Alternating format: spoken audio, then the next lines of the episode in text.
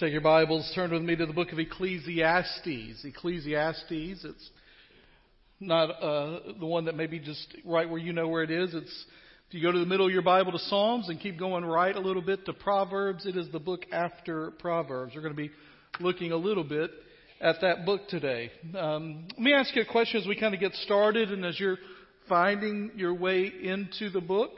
Um, anybody here ever had something in life that you got really excited about, you were really pumped up about, or you'd gotten great recommendations for, or someone had suggested it to you, or you read about it on the internet, or you saw a television program about it, or you saw a video online, and then when you experienced it, it was alright.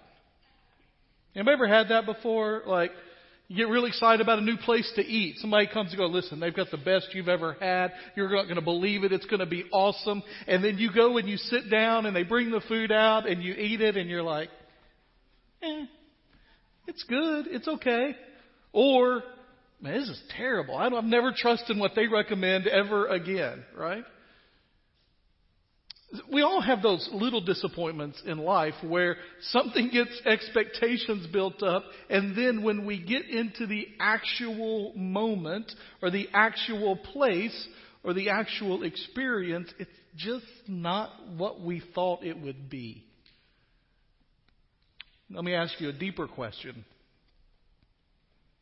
you ever felt that way about life in general? That man, it's there seems to be something missing, or I, I can't quite put my finger on it, but there's something just not right. Or, you, you know, I, I don't understand why this happened in my life, or why this never did, why I didn't get to do that. You become envious about someone else's experience or about life in general. Over the last uh, year or so, I've become a fan of F1 racing. Anybody else here? I know David Jackson over there. There we go. Anybody else here even know or care about F1 racing? All right, Davis, for me and you. Oh, we got one back there. I see you. I see you. All right. I see that hand. All right. Here's the thing. A year and a half ago, I didn't care anything about it. I've gotten into it, my drivers and all that, and uh, don't want to spoil the race if you haven't watched it this morning, but Max is still good. All right.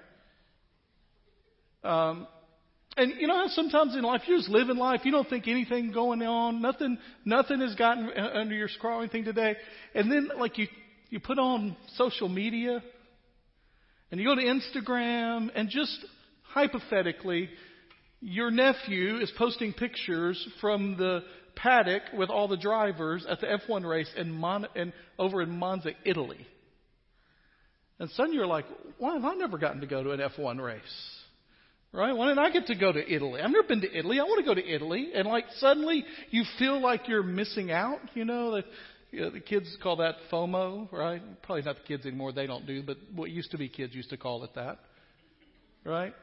Fear of missing out. Like what's going on? And suddenly, if enough of those things begin to stack up in your life, you start to question where you're going and what you've done and what you haven't done. And all of us at some point in our lives start to get to that point where we realize we may not have as much life ahead of us as we have behind us. And if we're going to get going on what we need, wanted to get done or need to get done or want to see or do, we got to get going. And then we've got circumstances and life and health and age issues that prevent us from doing the things that we wanted to do when we were young that we couldn't afford to do when we were young. We might could afford to do them now, but we can't physically do them. You think, man, this is ex- you're really lifting us up this morning, Pastor. And we didn't know we were going through your midlife crisis with you right here. All right.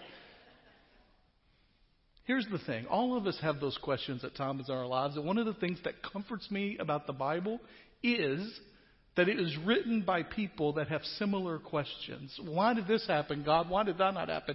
People that are disappointed with God, wondering what they're waiting on, when this is going to happen, working that out through the inspiration of the Holy Spirit for us to deal with. And there is no book in the Bible that deals with that question better and more accurately than the book of Ecclesiastes.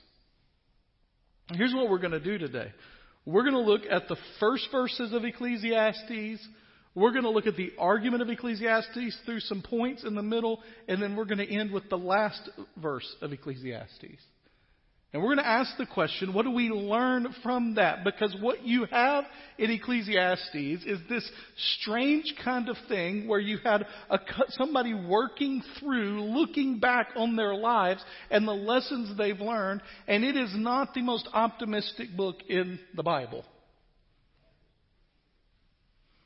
In fact, there, if you just pull some of, you know, which is always dangerous in the Bible, if you just pull some verses out of Ecclesiastes on their own, they cause some questions and little like, okay, what's going on with this guy? For instance, in verse, chapter 9 verse 2, he says, everything ends the same for everyone, so what's worth it? The same fate awaits the righteous and the wicked, the good and the bad, we all get the same. Or in chapter 7 verse 16, he says, don't be excessively righteous or overly wise. Why wear yourself out trying to be good? That doesn't sound like a good church thing, right? At one point, he tells them, wear fine clothes and never be without cologne on. Now, there might be some of us that need to hear that, right? Then there's the one that give the Baptist issues. Wine makes life happy. And money is the answer for everything. Like, what? I don't believe we've heard that before, Pastor. Or, or this philosophical thing. If a tree falls to the south or to the north, in the place that it falls, there it will be. It's deep, right? But does it make a sound if no one's around? Is the question. Reminds me of my uncle one time that told us, hey, if I'm not here when y'all get back, I'll be gone. Got it. Or this politically incorrect verse in chapter 7 verse 28. Among all people I found one upright man in a thousand, but I could not find an upright woman. That's Ecclesiastes. That's not me. That's not, um, is not me. Alright? It's the Bible. So you're like, what's going on here? Well, here's the thing, all right? Ecclesiastes is written in two perspectives, two voices. There is a narrator and there is a complainer. There's one that is complaining about life, speaking about life, talking about life, and giving his honest assessment of what life is like. And then you've got a narrator that begins and ends it and interjects along the way at times. But the problem is twofold. One, it never tells us, hey, now the narrator speaks. It's not like a play where it has narrator, colon, here's his lines, and then complainer colon. So you have to figure it out as you're reading it. Here's the second issue. The complainer and the narrator, most scholars believe, are the same person. Right? Who, who do we think wrote Ecclesiastes? Solomon. Now, what do you know about Solomon? Wise. What else do we know about Solomon? Rich. Wives. Wise, wives. Those two don't necessarily go together. Wise and a thousand wives and concubines and rich. Like had it all. Politically successful, economically successful, had a great governorship of Israel as the king. He was in charge of them. He did a great job of a building program. He built things that are still considered to this day marvels in the way they were built at the time they were built. And when he gets to the end of his life, he decides to look back on it. And he speaks as the narrator and then as the complainer, and he mixes it back and forth. This is how he starts his entire book, Ecclesiastes chapter 1, verse 1. The words of the teacher, son of David, king in Jerusalem. See, see why we think it's Solomon? It's kind of there, right? The words of the teacher, son of David, king in Jerusalem, verse 2. Absolute futility, says the teacher. Absolute futility. Everything is futile. What does a person gain for all his efforts that he labors at under the sun? So, just to let you know, by the way, that there are people that when, when, when we, we finalized through the inspiration of the Holy Spirit and through God giving people the words that they were to speak to make the Bible, the 66 books that we have, there were some people that didn't think Ecclesiastes ought to be a part of it because they said it starts negative and it ends negatively. It is the most pessimistic book. And yet I would say it's the most honest. And he starts and he says, this is the reality. Everything is futile. It's the opposite of the Lego movie. Everything is not awesome. Right? It is futile. It is useless. That word there in the original Hebrew is hevel. Y'all, y'all say that with me. You got a little. All right, you ready? Don't don't let anything come out while you're doing it. But here, you ready? Hevel. Right, that was okay. All right. Hevel, and it is used, and it means meaningless, empty, Vanity is the way the Old King James translates it. It is used 38 times in 12 chapters. Meaningless. Everything is meaningless. But our, our, interpreters today, our scholars say that, that that doesn't really get to the essence of what the word means. Because it means more than just empty or futile. That the, the word behind that literally means that it is like a puff of smoke that appears sturdy from a distance, maybe, or uh, one of the examples that I heard is how we view clouds. And you remember when you were a kid and you looked up at the clouds and it just felt like you could like some of them you could like stand on. Like they, they looked like they were massive and had structure. And then you fly through them. First time I ever flew in my life, this is the most Baptist story you can have. I was the youth participant on the music search committee for my church. Had never flown, and we flew to Virginia. And I was sitting next to a guy that decided, uh, love him, he was the chairman of our committee. He began to talk in the most southern accent you can. It's like, I believe this thing's going to get off the ground. And started yelling. That was his routine when you flew. And I remember flying and just being, in, I, he gave me the window seat so I could see. And when you got to those clouds and you flew through them, they just are nothing. Just wisp of smoke or air. And the author of Ecclesiastes says, everything is like that. And then throughout the book, he gives us some specifics about what is useless or makes life seem like it is useless. He gives us these examples. He says, first of all, success leaves you hollow. Getting what you want leaves you with an emptiness still inside. Look at what he says in Ecclesiastes chapter 2. All that my eyes desired, I did not deny them. I did not refuse myself any pleasure, for I took pleasure in all my struggles. This was my reward for all my struggles. When I consider all that I'd accomplished and what I'd labored to achieve, I found everything to be futile. There's that word again. Worthless, like the air, and a pursuit of the wind, trying to catch the wind. There was nothing to be gained under the sun. Solomon had, as we mentioned when you think about him, almost anything and everything someone in his day could want to have. He had wealth that staggered people. People came from other countries to view his wealth. He had wisdom beyond anyone that lived in the time. He had building programs, massive infrastructure programs. He was one of the most revered kings of his day. He, along with his dad, had taken a fledgling group of people that God had set apart and built them within just a few years to a major nation in the world. And not just those kind of professional accomplishments he literally means here if there was something that could make you feel good in life, he did it. From alcohol and food and parties and women. And he says, when he gets to the end of it, as he's looking back on it, he sees all of his success and thinks it is futile and like chasing the wind.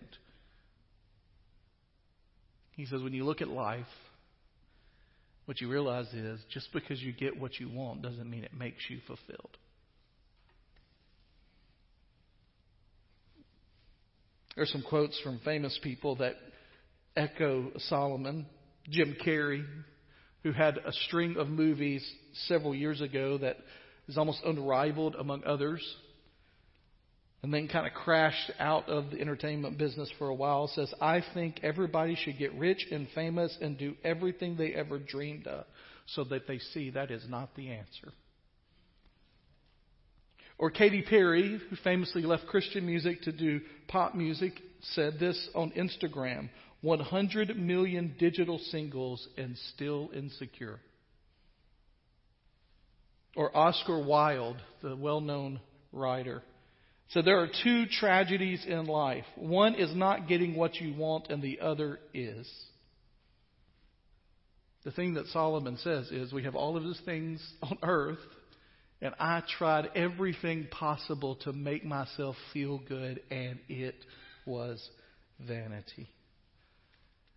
He said, on top of that, not only does success leave you hollow, but secondly, correct behavior doesn't always lead to blessing.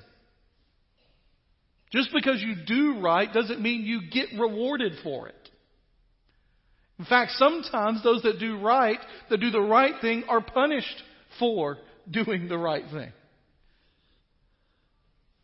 In chapter 9, for instance, um, he, he gives this story of a town of just a few people being sieged by a powerful king, and there is an, an, a poor, um, kind of insignificant one, person in the community, a man that comes up with a plan, and his plan is so wise that it saves the city. But when it comes time to give credit to those who save the city, the rich and the powerful get the credit, and the one that was poor is forgotten. The one that did right is not rewarded. He says you can follow every single wise decision you can, and in the end, it may not end in what you expect. Some of that is because of the frailty of human wisdom, but he would also say some of that is because life feels random. Look at what he says in Ecclesiastes 9.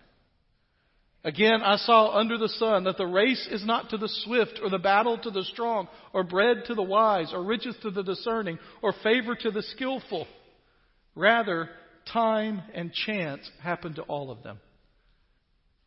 It's a randomness that is there. Some people get lucky and some people don't. Some people make it and some don't. Some do the exact right thing all the time. And in the end, you will find out that you got nothing for it. And some do wrong all the time. And in the end, they are rewarded. He says, so success doesn't bring me happiness. I can't guarantee that what I'm going to get on the end is a blessing, even if I do the right thing. And then he makes a point throughout the whole thing that human justice systems fail us. That there is no justice in the world that is applied perfectly. In Ecclesiastes chapter 8, he says, There is futility that is done on the earth. There are righteous people who get what the actions of the wicked deserve, and there are wicked people who get what the actions of the righteous deserve. I say that this too is hevel, a cloud. Doesn't make sense. He says, uh, I've tried success and it left me empty. And I realized that even if I do the wisest thing, I don't always get a blessing in return. And that justice doesn't seem to be applied fairly. That good people get bad things to happen to them, that bad things, bad people get good things to happen to them. He says, and so I look back on my life and I think about all that's going on, and I just realize that no matter what I do, it feels like there is a randomness to life that doesn't guarantee an outcome. And as a result, I am dissatisfied with my life. There's this interesting pattern, and this isn't a point on there, but you can see it throughout the book of Ecclesiastes if you go back and read it. One of the things that he says kind of again and again is that having wisdom, now remember, he had more wisdom than anybody else. Having wisdom actually makes you less happy because you're more aware of how bad things are. And the more you know, the less happy you are about it. There is a correlation for us as people living here and now. We know more instantaneously about what is happening in the rest of the world than any generation that has ever lived, and it has not made us happier. All the statistics say that it has made us more depressed, more alone, more cynical of the world in which we live. And he says that's what happens when you live. Life happens unfairly. You get success. It doesn't fill you up. It makes you hollow. It even makes you realize how much you still miss. You don't see things happen like they should happen. And then he ends by saying, and then you die and someone else throws away your legacy. You die and you leave stuff behind and you leave it behind and they waste it. This is what he says in Ecclesiastes. I hated all my work that I labored at under the sun because I must leave it to the one who comes after me. And who knows whether he will be wise or a fool, yet he will take over all my work that I labored at skillfully under the sun. This too is futile. So I began to give myself over to despair concerning all my work that I had labored at under the sun. When there is a person whose work was done with wisdom and knowledge and skill, he must give his portion to a person who has not worked for it. It is futile and a great wrong, for what does a person get with all his work and all his efforts that he labors out under the sun? His days are filled with grief, his occupation is sorrowful, and even at night his mind does not rest. This too is futile. Aren't you glad you came on Labor Day weekend? Man, this is good. Pastor feels so good right now. This is reality of life, right? Here's the thing we know his story. We know what happens to all that he built. His son comes after him and doesn't take care of what he's built. In fact, his son comes after him, and his advisors come to him and it's like, man, you know, to get all that your dad accomplished, it took a lot from our people. And the older advisor said, here's what you need to do. You need to lay off of them for a little bit and endear themselves yourself to them. Allow them to have, see you have a heart and compassion. Give them a rest. Give them a break on their taxes. Give them a little something to do. Let them rest from their work that they've been doing to build these projects, and the people will love you. And then his younger advisors came and goes, no, no, no. You got to show them you're stronger than your dad. You got to work them harder than your dad did. You got to tax them more than your dad because they need to know who's in control. Do y'all know whose advice he took? The younger guys. What happened to Israel? Well, it wasn't Israel very soon. It was the northern kingdom and the southern kingdom. It divided in half. Solomon built a great kingdom that within a generation was gone. There are studies out there that say now that the more successful you are and the more you leave to your kids, the less responsible they are with it. So go spend it all, parents. Don't leave anything, right? That's the moral. That's what the lesson of today is. It's not the lesson. So he spends most of the book complaining about all of these things. And there's a little part of this that throughout, we'll go back to the first verse in just a moment. Throughout, even when we've read about the futility and all that, there's another phrase that comes up again and again. It's not 38 times, but it's over 25 times in the book that there's another phrase that comes up, and it's in that very first three verses of Ecclesiastes. When you look back at it, it says, The words of the teacher, son of David, king of Jerusalem. Absolute futility, says the teacher. Absolute futility. Everything is futile. What does a person gain for all his efforts that he labors at under the sun? And throughout the rest of the book, that phrase, under the sun, comes again and again and again and again. And what he basically uses that device as is to say that if you live your life on this earth with only this earth in mind, then absolutely everything you do is meaningless.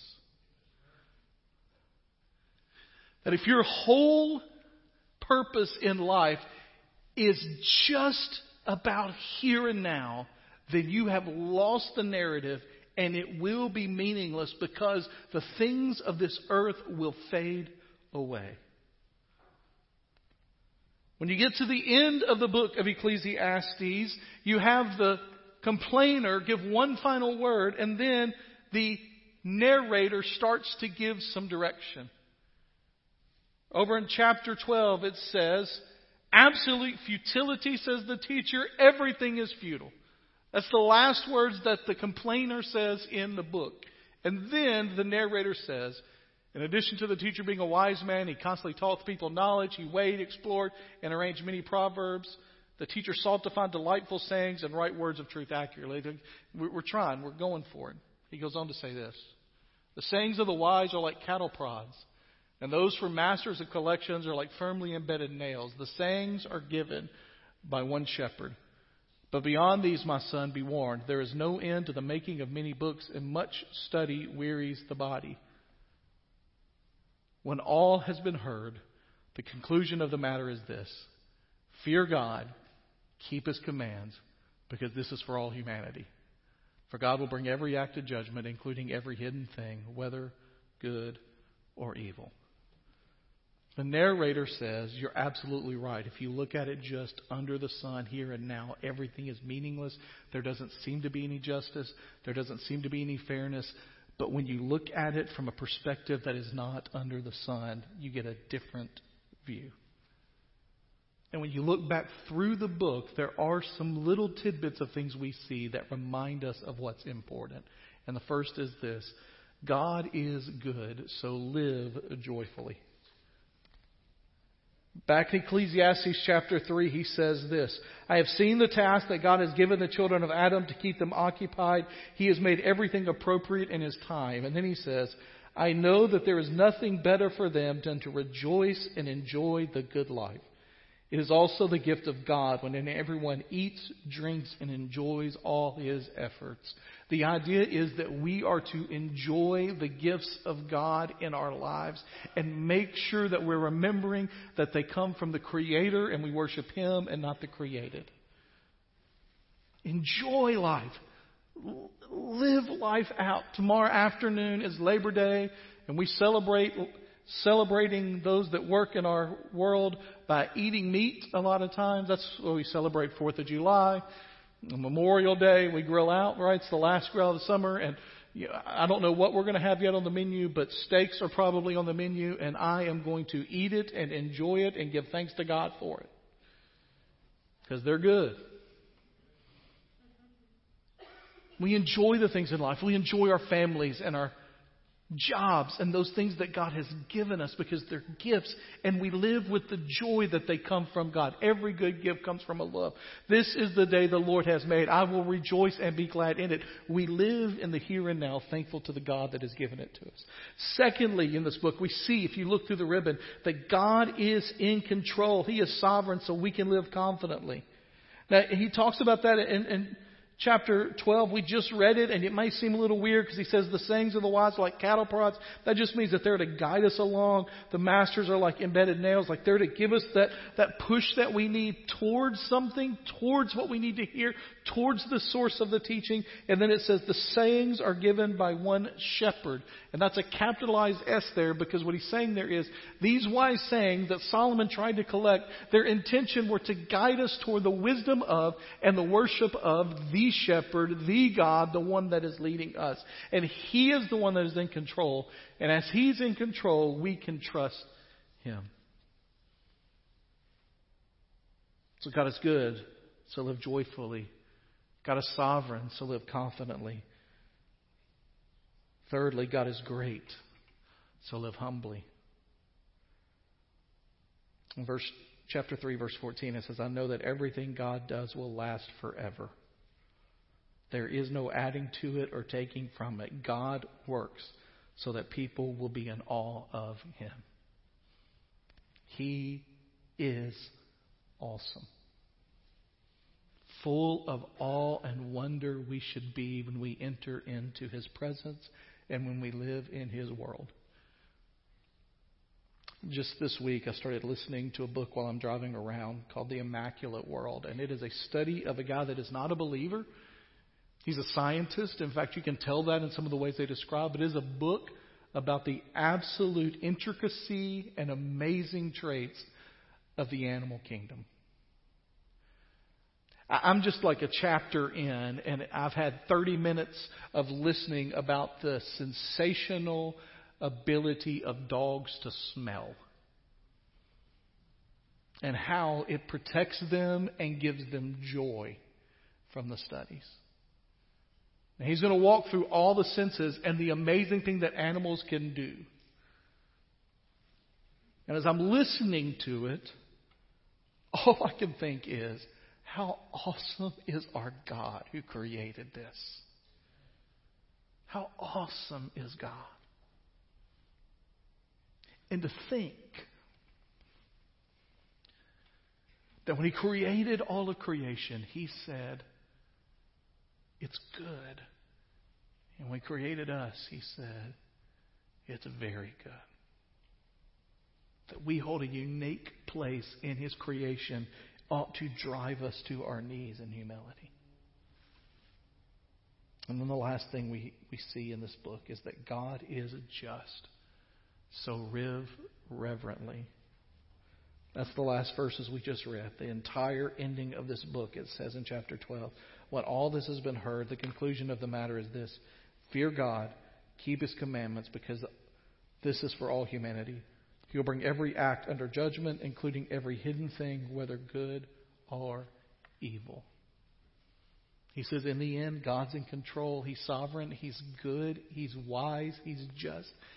And at some point, He's going to make everything right. Everything right. And so, how do we live? We live today for that day. We live now for then. We live for the reality of the moment that God makes it right.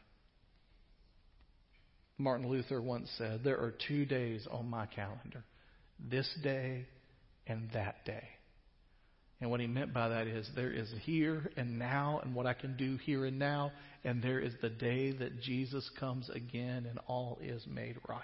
And I'm going to live this day for that day.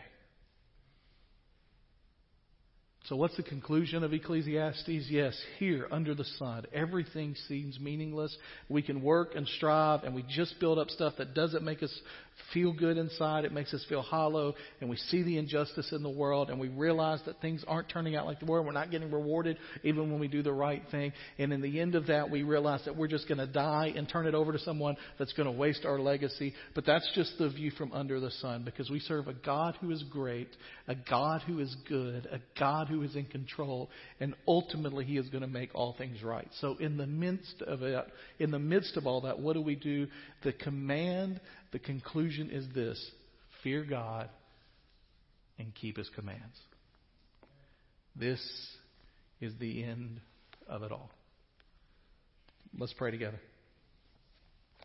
Heavenly Father, we are thankful for the reality that this is not all that there is, that this is not all that exists, that you are a God who is good and sovereign and in control, and Lord, that you are the only God that will make all of this right. You're the only one that exists. And because of you, you'll make it right. And so we give thanks to you for that.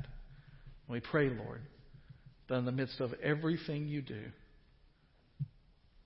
the midst of everything you do, that we would be able to see your glory and give thanks to you for it.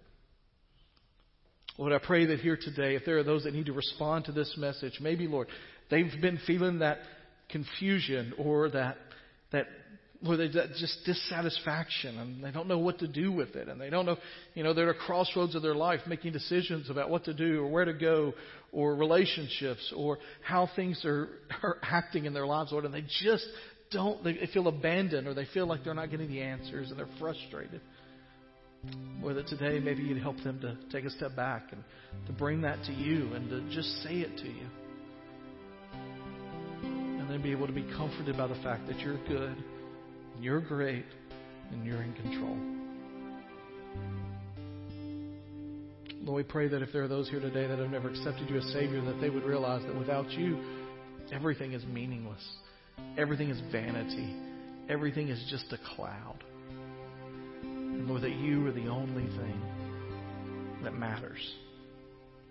And that in you, as we live our life because of your love for us, everything matters. So, Lord, I pray if there's someone today that hasn't accepted you as their Savior, that you would lead them in that way. And most of all, Lord, we pray that today would be a day when we would rest again in the promises of who you are. In Jesus' name I pray. Amen.